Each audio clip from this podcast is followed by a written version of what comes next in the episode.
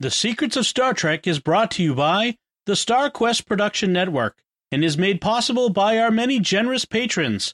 If you'd like to support the podcast, please visit sqpn.com slash give.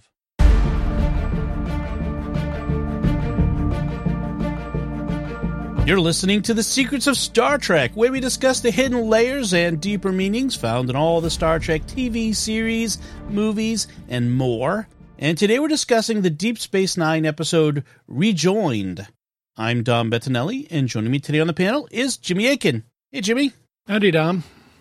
Folks, be sure to get your very own Secrets of Star Trek t-shirt or other merch that you can get uh, our design on by visiting sqpn.com slash merch. And I want to tell you about another show on the StarQuest network you're sure to enjoy called The Secrets of Stargate. You can find that wherever fine podcasts are found or at sqpn.com slash stargate. So we are talking this time about the fourth season episode Rejoined from DS9. Jimmy, can you give us a recap of what happens? This week, Deep Space Nine takes a walk on the wild side. Lenara, a Trill who's host to one of the Dax symbiont's former wives, comes aboard.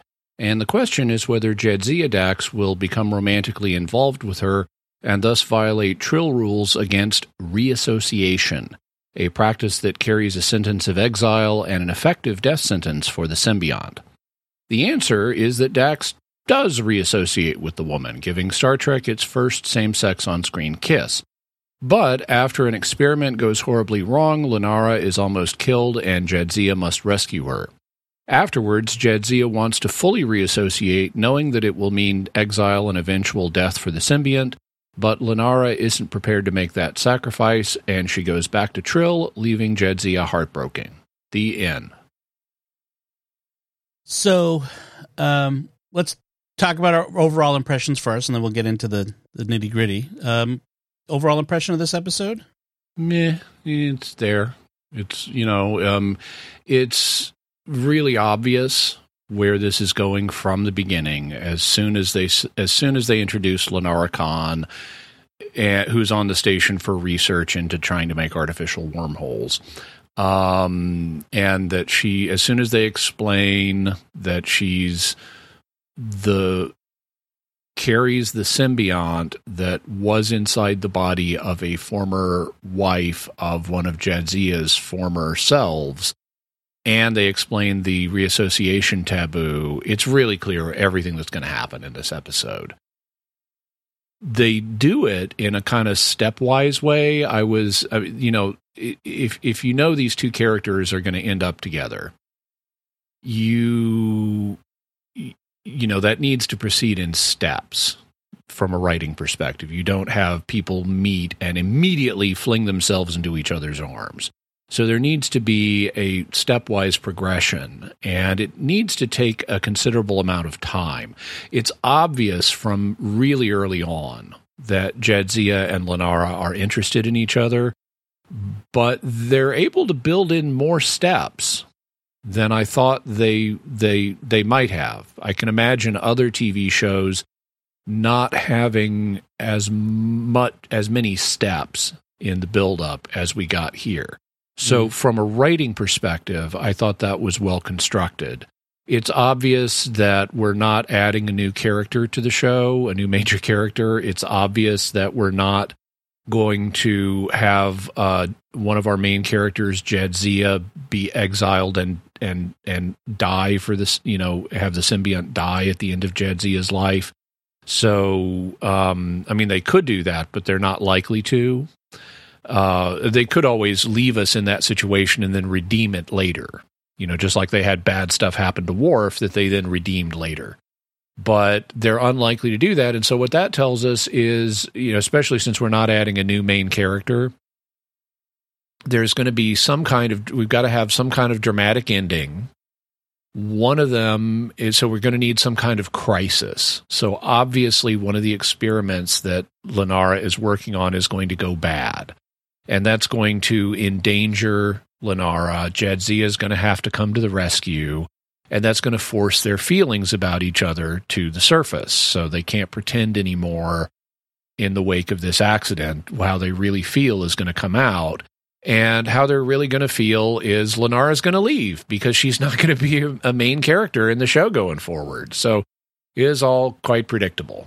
Some of it was well constructed from a writing perspective, but it was all Mm. quite predictable. It was kind of paint by numbers. It's a Yeah, This Uh, is there a- were just there were more numbers than I thought there were going to be, which was was Yeah. was good. Yeah, Yeah, but this was going to be this is a 40 48 minute circle. Let's leave everyone back where they were at the beginning uh, at the end of this episode sort of thing. Yeah. It makes me wonder was this whole thing constructed for the kiss? I mean, was that the whole No. point? No. So the idea originally, now, you know, uh, to confront the um, unicorn in the room, um, this episode, you know, is viewed through the lens of modern LGBTQ plus politics. And, and, it's easy to look at this episode and say the whole thing is about the kiss. Actually, that's not true. When the episode was originally written, the character of Lenara was a man. Yeah. And so in the first draft of the script, this was not had nothing to do with LGBTQ plus stuff. This was about uh, just a straightforward thing about okay, Jadzia has this history. What would happen if one of her, you know, she's been uh, both sexes. She's been both a husband and a wife in the past. What if what if what if uh, one of her former selves spouses effectively showed up now? and how would she feel about that? What would happen? And and they had they hadn't really firmly established it on screen yet. This is where it really kicks in. But there's this rejoining reassociation taboo in trill society which they kind of explain here as the whole point of having the host implanted in someone is so that it can have different experiences and grow over its lifetimes and if it just ha- hung out with the same person lifetime after lifetime, that wouldn't happen. So it's viewed as unnatural for uh, an implanted host to constantly associate with other implanted hosts that are the same. That's the on screen explanation they gave us. I actually thought they had a better one. If you look at Memory Alpha, where they talk about the behind the scenes reasoning for the taboo.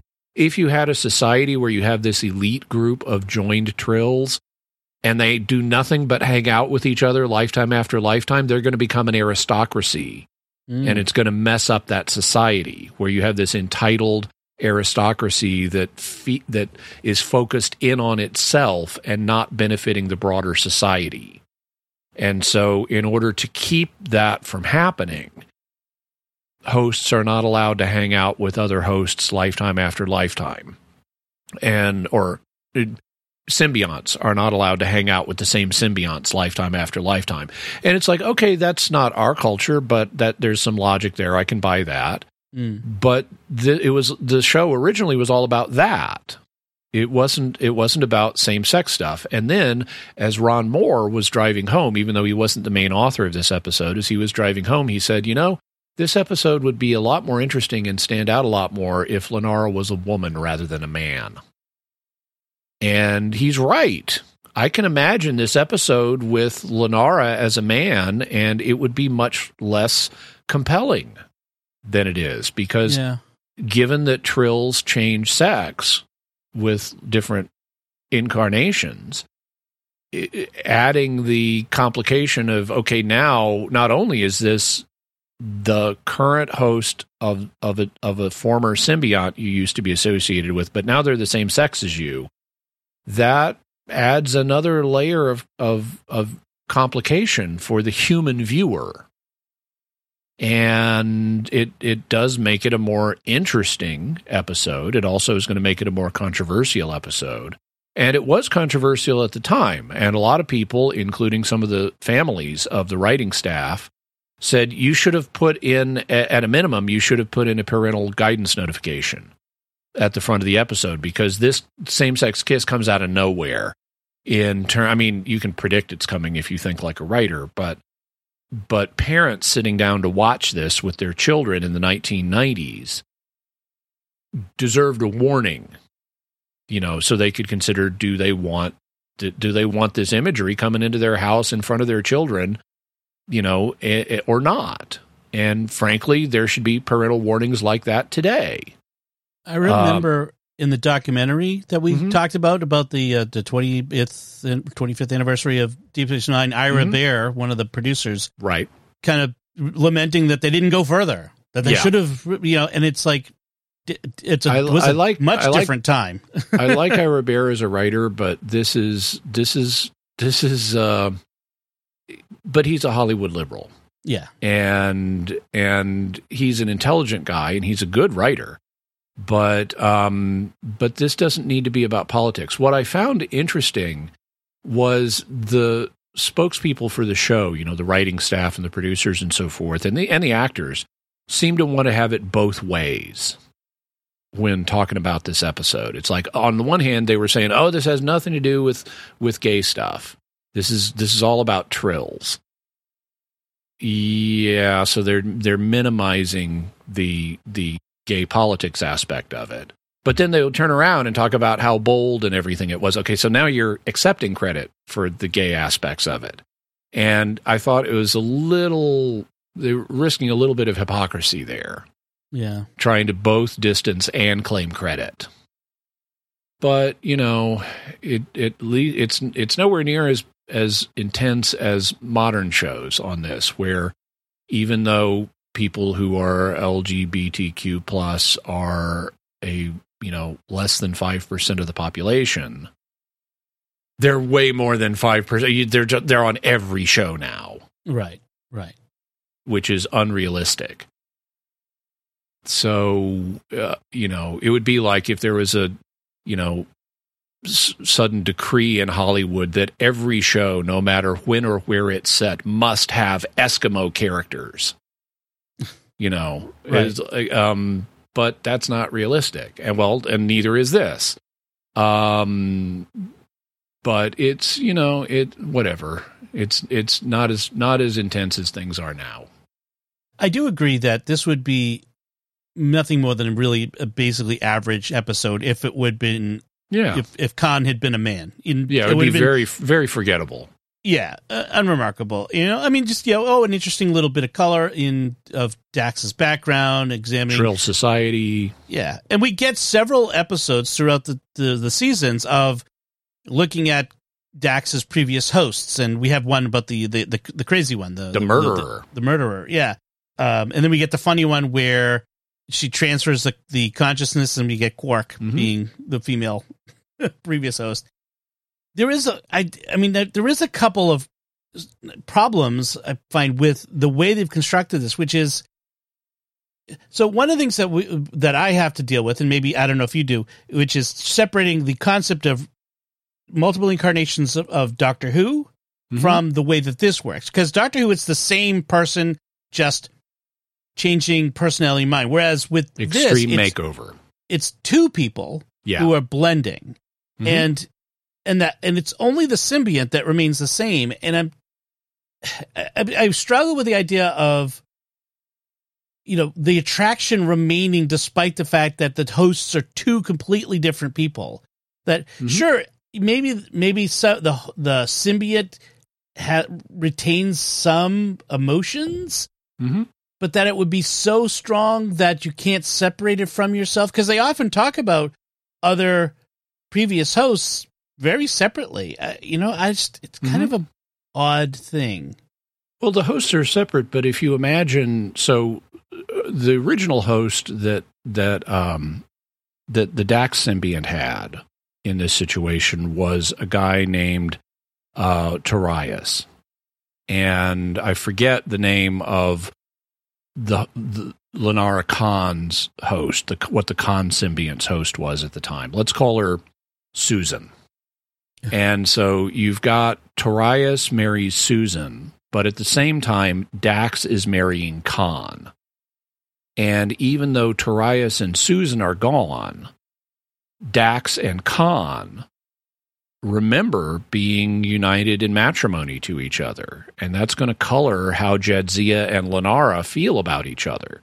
Because Dax and Khan have memories of each other and being you know, in love with each other and committed to each other, and that's going to bleed through into the consciousness of Jadzia and Lenara. They also um, address the issue you raise, which is Jadzia and Lenara notice actually Jadzia and Lenara are way more compatible with each other than Torias and Susan were. Um, right. You know, Torias and Susan loved each other, but they had some notable personality differences that created some difficulties for them, and we don't have those differences. Right. I suppose the more apt analogy in another sci-fi franchise is Stargate and the Tok'ra, mm-hmm. where we mm-hmm. actually have similar circumstances where yeah. Uh, Carter and I don't know the the the dude, uh, the Martouf. dude, Martouf, right? Such a funny name. Mm-hmm. Um, you know, they their symbionts knew each other before you know the it, and so there was some there was still some att- attraction that re- retained, but I think there was also attraction between the hosts, Carter and Martouf's, you know, the the the, mm-hmm. the, the dude, the human. So, yeah, I just can't. I have a hard time, you know, with the idea that, you know, that the you'd have to have you'd have to be some predisposition, I guess, in the in the attraction. So maybe that that's the thing. I don't know, it, what, and it's what, different cultures, different eh, you know, alien species. Yeah, one of the things I've never really gotten about Trills is their obsession with symbionts. Because I can imagine a society where, like, you have a genuinely conjoined set of species that have co evolved together, and every Trill has a symbiont, and every Trill has every symbiont has a Trill. I can imagine how that would work. What I have a much harder time imagining is a society with vastly more trills than symbionts who it's like how how does the psychology of this work you're i don't have a problem with the blending stuff why would trills care about symbionts so much they would want to subjugate an individual trill's life to the service of a symbiont which is what happens you know jadzia is a servant of of of Dax. You know, it's right. like everything I do has to be I train for years to become a host and then I become a host and everything about my life is is oriented around this host and I'm just a custodian and I'm going to pass on the host and it's going to live the host is going to live on after me and take other people and I'm just here for a moment. Okay, this is really dehumanizing. Now, a- acknowledging trills are not humans, why would you do this as a society? What benefit does it bring to your society? It's like you're worshiping these symbionts. Well, that's what I was going to say. Anthropologically, you would think that the symbionts would be revered as sort of god-like creatures. Yeah, you would. And this is like the, old stuff. and then the the the the conjoined uh, trills would have been revered as gods. I mean, mm-hmm. not just as oh, you know, uh, other members of the society. So you would think that it, this whole enlightened thing about about them, and maybe they used to be. I don't think that ever came up. Maybe they were used to be revered as gods, but there is a whole religious aspect to the whole process. We, we've seen right up to Discovery's time. Um, this this religious aspect to it, the spiritual aspect that they that they embody it. Um, yeah, it is kind of it is a whole weird thing, the Trill thing. I mean, right from the beginning in TNG when we had that episode where we, where we first see Trill, mm-hmm. this idea of changing bodies and being a different person and um, the alien awkwardness of it. I can imagine as a writer, that's an interesting a sci-fi writer. Mm-hmm. This is gold, right? This, this yeah. sort of strange alien. And Jadzia and later Ezri are great characters. I love yeah. Jadzia. I love Ezri. They're among my favorite characters, but they're normally not operating in a context of Trill society. And right. whenever you put them in a context of other Trills, all of a sudden this this starts to get really weird and hard to believe. I mean, this is one of the questions I, I was thinking about during this episode: is how much of the host remains you know, mm-hmm. this was this was a nothing of the host remains. right, this was a Stargate question, but it's a question for here. I mean, obviously, a lot of Jadzia is here in this in this character, you know, of the original host. But what must it be like to be this? What what is their their day to day life like? Do they have multiple thoughts going on at once, or do they think as one? You know, the uh, how much agency and control does the symbiont have over the host, and vice versa? It seems to vary. Sometimes this the symbiont seems more like just a passenger, but sometimes it seems to be more than just a passenger. Yeah. Yes. So I, I kind of wish they'd ex- they'd they'd have explored more of that, where instead of we're getting lots of talk about the taboo and reassociation, and really this episode's focus of Trill Society was was more about breaking taboos. We Mhm. we you know, or whether we can or not, and I- I feel like they lost that opportunity to kind of explore the nature of combined trills. That that I find that interesting and kind of disappointing that they've never really explored that. I mean, we've gotten a little bit in more recent discovery, but then they've kind of messed that up with the stuff that they've done with the trill characters that kind of muddied the waters, almost literally in the sense of how that works. Yeah, Um, you're talking about things that aren't part of my universe because I stopped watching Discovery. So Right. Well, and to, to to you didn't miss anything as far as the trill stuff goes because Hmm. they've really kind of messed up the whole trill question and and not really cleared anything up. Um. So yeah, and and like, like I said, whose emotions would be running the trill? you know, the the this, these two people, kind of weird.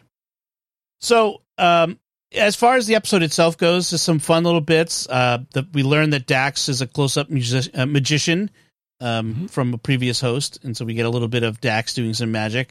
I wonder if I don't think I ever saw whether Terry Farrell was actually doing. yes, Was she doing it on she, set? both she and Alexander Siddig had to learn to do magic tricks for this episode.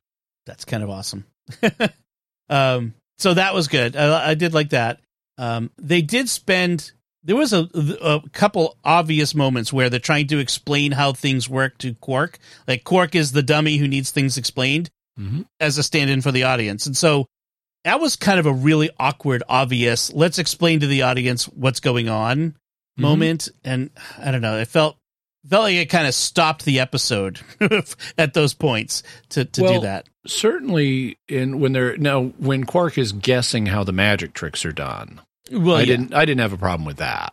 You- and in, me in fact his his I, I thought that was some you know effective low level comedy sure. um and and he is you know some he's some of some of his guesses are actual tricks magicians use um you swallowed this and then regurgitated it on context well sometimes magicians do that yeah. um, or you had it transported inside your mouth. Okay, there's a Star Trek explanation for a magic trick that would work then, but Yeah. wouldn't work now. Uh, So that was nice.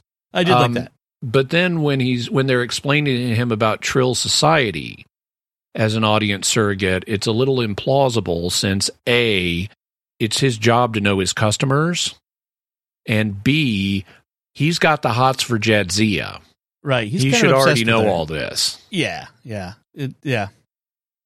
Uh, so we have a scene of uh, this like this uh, reception where they're first, you know, welcoming Lenara and her brother and the rest of the Trill team aboard, and Jadzia goes and uh, Sisko throughout is trying to give her an out to to hey take a vacation, go off Mhm. the station, go somewhere else, and I uh, was amazed she's got three months of vacation accrued because it's like, wow, I don't get to accrue that much where I work.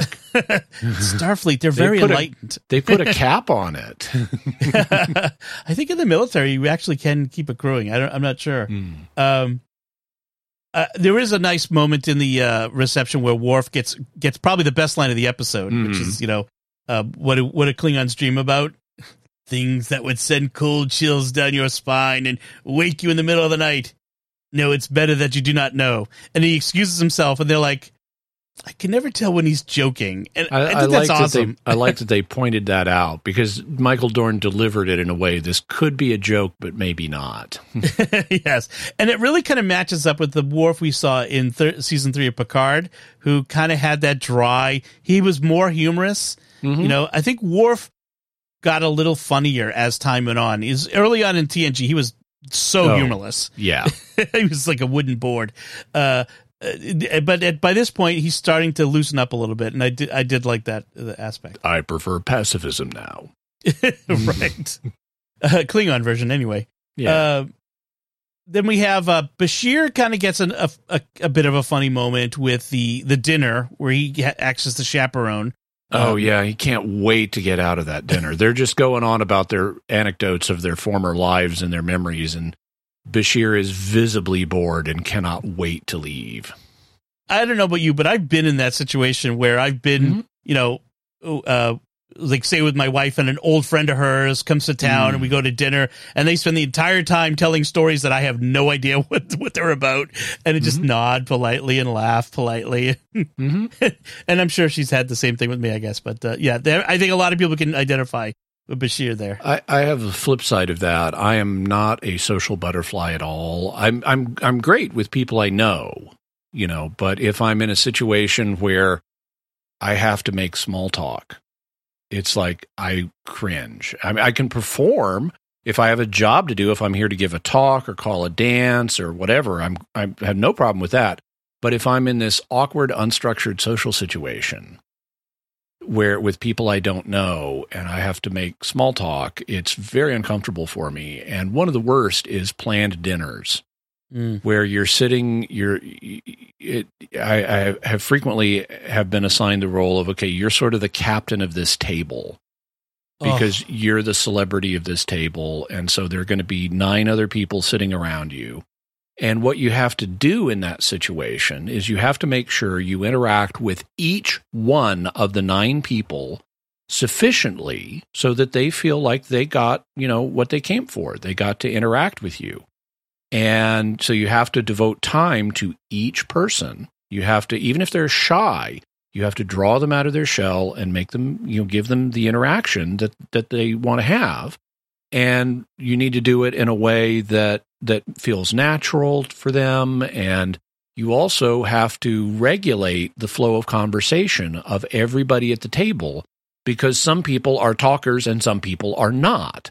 And if you let the talkers dominate, then you're you're gonna the people at the table who are not talkers are gonna have a bad experience. And so you need to make it a good experience for everybody. And you have to find polite ways of redirecting the conversation to to not let the talkers dominate and draw the shy people out of their shells so they get experience too they get interactions too without making the talkers feel like you're snubbing them and it's this incredibly complex ecosystem that you've been tasked with managing as the as the table captain and Yeah. it's like yeah i can't wait to get out of that Some people thrive on that. Oh, that just gives me the chills. Just that I've had to moderate like tables like that Mhm. of tables of strangers Mhm. and in very similar circumstances, and it's oh so stressful. I mean, some people are naturals at it. Some, but man, I am not. it sounds like you're not either. well i can do the calculations i can do it successfully it's just a, it's just stressful to have to do it Yeah, yeah. So uh, a, a key part of this story is um, Lenara's brother and their colleague, another Trill scientist, who are suspicious, and they're not wrong. They they, they they have good cause to be suspicious because Lenara and Jadzia are doing exactly what they're not supposed to be doing from the get go. From that reception, they start flirting, and it just goes on and on from there. Um, it, it, why would you go to DS9 for this particular thing if this taboo is in place? That's really actually a question. Like, why DS9? Okay, so I think I assume that one of the reasons they came to DS9 is there's an although they never pay this off, is there's a natural wormhole there. Yeah. And so maybe there's some quality to the space here that makes it suitable for this kind of research, or maybe they can do a quick study on the natural wormhole uh, to get reference data for the artificial one they're going to construct. But it's not really clear why they need to come here for that's just my supposition. They Mhm. never make it clear why do they need to come to this station to do their wormhole research. It appears though that they're not really aware that Jadzia is going to be here.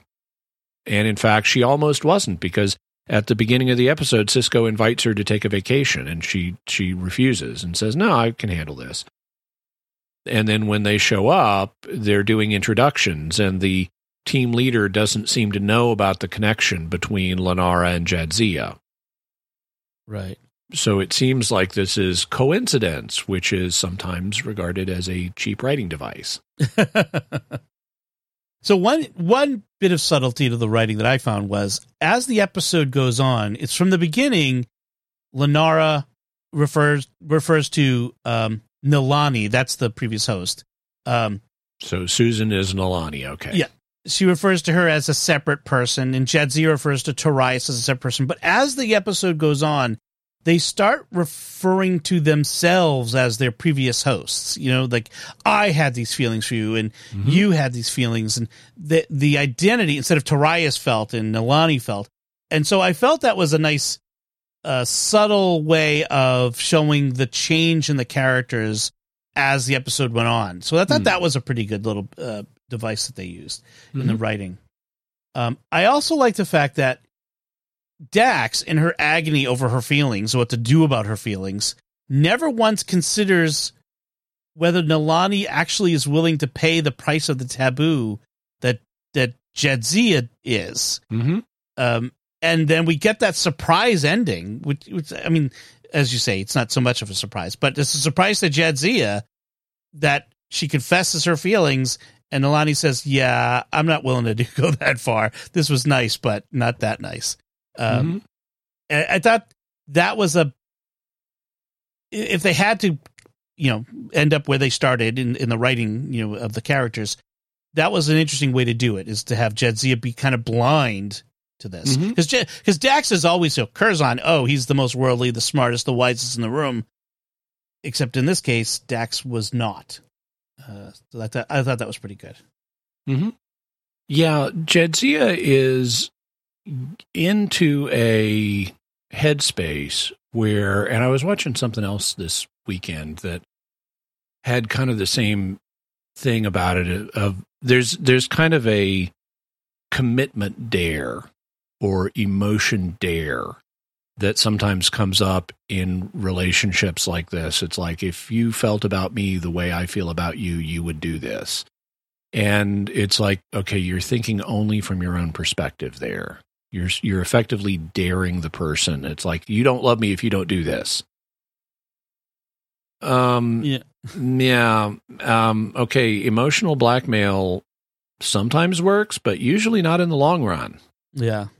Uh, you kind of got to let the butterfly go and do what it's going to do, and um, and and you you shouldn't be blackmailing people into into a relationship with you kind of the pinnacle of that is um, that old 1950s rock song, That'll Be the Day That You Die, the Buddy Holly song.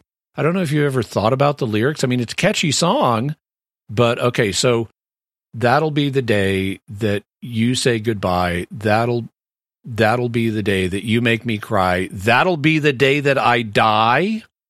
You're threatening to commit suicide if this person leaves you that is emotional blackmail of the mm. highest order. And it's yeah. like, this is a severely dysfunctional relationship. Get counseling now. I guess, suppose I thought of it as that'll be the day I like a die emotionally, but that's still blackmail. That's still emotional yeah. blackmail. Yeah. you know, I, I wondered at some point, it's never explicitly said, so it's maybe a bit of headcanon, whether Nilani, what, well, no, whether Kahn, the, the symbiont, wanted Dax to feel some of the loss that Nilani felt when Torias died. Mm-hmm. That and whether this was maybe a bit of un- subconscious emotional revenge. revenge. Yeah. Yeah.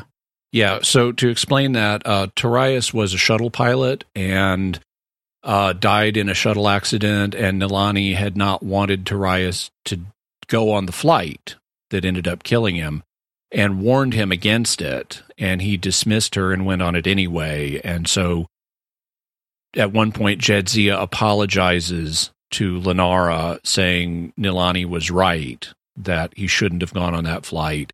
and and there is a sense that I got as well that Lenara wanted Jadzia to feel some loss commensurate with letting her letting the Dax symbiont experience loss comparable to what the Kahn symbiont felt when Torias died. Right. Yeah. Okay. So I'm not alone in that. So I, yeah, Mm-hmm. I agree. That's it's an interesting idea, and and again gets a little bit to the nature of the trill in in that sense. Um, so for me, the best part of the story, frankly, is Sisko. He's because he's such a good friend. He tells Dax, "You're wrong to take this risk. You're wrong, but." Mhm. if she's willing to make the sacrifice, he'll be with her the whole way. So, you know, he tells her what's right and wrong and says, But I'm your friend and I'm with you to help you when things fall apart, basically. Hmm. And so he's there. So I, I really like Sisko in that. It's one of the reasons why I feel like consistently Sisko is the best captain in Hmm. Star Trek for me. Mhm. Is he always he's the best best friend he's the best father he's the you know, he, you know he's consistently good at these things he's not flawless as we see in the pale moonlight but um but yeah i really this really highlights some of sisko's best uh, aspects I like the line where he's he's Jadzia has come to him and asked his advice, and he starts giving it to her and and saying what you're doing is wrong. You're you know you're violating your principles and stuff. And she says, "I didn't come here to get lectured." And he says, "No, you came here to get advice from a friend, and that's what I'm giving you." yes by the way i should point out uh, avery brooks directed this episode Yeah, Uh, he did. yeah so um I was watching his directing choices with that in mind, and he does a few interesting things. yeah yeah Normally, I don't notice direction at all. That's an area uh, that I just don't focus on unless they do something really dramatic, like what's with all these Dutch angles? right, right. Yeah, like if you're uh, M Night Shyamalan, you can always tell it's it's one of his because he does all the the particular things. Or uh, J.J. Abrams and the uh, Lens flares. lens flare. now, now I think he's just he's just punking us with that. Um, any other thoughts on this episode? That's all my notes. Um, there was a line in the final conversation between Dax and Kahn, which it struck me as a mirror image of the end of Casablanca, because so in Casablanca, the question is: Is Ingrid Bergman's character going to stay in Cons- in Casablanca with Humphrey Bogart's character, or is she going to get on the plane and devote her life to the man who's high up in the French resistance and fighting the Nazis? And here the question is Is Lenara going to stay on Deep Space Nine, or is she going to get on the transport to go back to Trill? And that's going to reveal. And so you have this similar situation of this woman has this question of do I get on this transport or not and leave? And what does that say about where my true romantic feelings are? And and Jadzia has just spelled it out for Lenara that I think if you get on that ship and go back to Trill, you're you're probably never going to come back. And you don't really feel the way about me that I do about you. There's our little blackmail element. And so at one point uh, in that conversation, Jadzia says, quote, if you feel about me the way I feel about you, you won't get on that transport tomorrow. Close quote. Which is sort of the inverse of what Humphrey Bogart says to Ingrid Bergman at the end of Casablanca. Quote, if that plane leaves and you don't, you'll regret it. Maybe not today or tomorrow, but soon and for the rest of your life. End quote. So Humphrey Bogart is telling the lady to get on the plane despite the fact she loves him. And Jadzia is telling the lady to to not get on the transport because she loves him. And it it I knowing enough about how influential Casablanca is in Hollywood film theory classes, I can't help but wondering was this a deliberate choice on the part of the writers? Were they deliberately alluding to that scene? I mean, Bogey is making the self-sacrifice of love, yeah. whereas Jadzia is just being selfish. So the selfish act of uh, you know of her expressing her love, which is interesting. So yeah, that is an interesting inverse. Um, you know where Yeah, uh, to, to see the two the two sides of love. There's a love that wants to possess and can't let go, and the love that knows by letting go you're actually showing true love. Uh, and that's that's really you know the, what's the Mhm. best for the other. And right, and that's the other Bogey thing is was Jed's- right. Bogey was right, and Jadzia was not. Exactly. Jadzia doesn't want what's best for Bo- either her or Lenara because Or Dax or Kahn. in death. Yeah, Yeah. that's true. That's true. Um, so yeah, good catch on that. Anything else? Nope. All right, and we'd like to wrap things up by taking a moment to thank our patrons who make it possible for us to create the secrets of Star Trek, including Thomas V, Jody F, Brian S, Bob L, and Leonidas S. Their generous tax-deductible donations at sqpn.com slash give make it possible for us to con- continue the secrets of Star Trek and all the shows at StarQuest, and you can join them by visiting sqpn.com slash give. We'd also like to thank Victor Lambs, who edited this episode. So that's it from us. What did you think of this Deep Space Nine episode, Rejoined? You can let us know by commenting on the show at sqpn.com slash trek, our Facebook page at facebook.com slash starquestmedia, send an email to trek at sqpn.com, or visit our Discord community at sqpn.com slash discord. You can watch The Secrets of Star Trek on our YouTube channel at youtube.com slash starquestmedia. And we'll be back next time when we'll be discussing the Voyager episode, The 37s. Until then, Jimmy Akin, thank you for joining me and sharing The Secrets of Star Trek. Thank you, and live long and prosper. And once again, I'm Dom Bettinelli. Thank you for listening to The Secrets of Star Trek on StarQuest. And remember, Klingons dream about things that would send cold chills down your spine and wake you in the middle of the night. It is better that you do not know.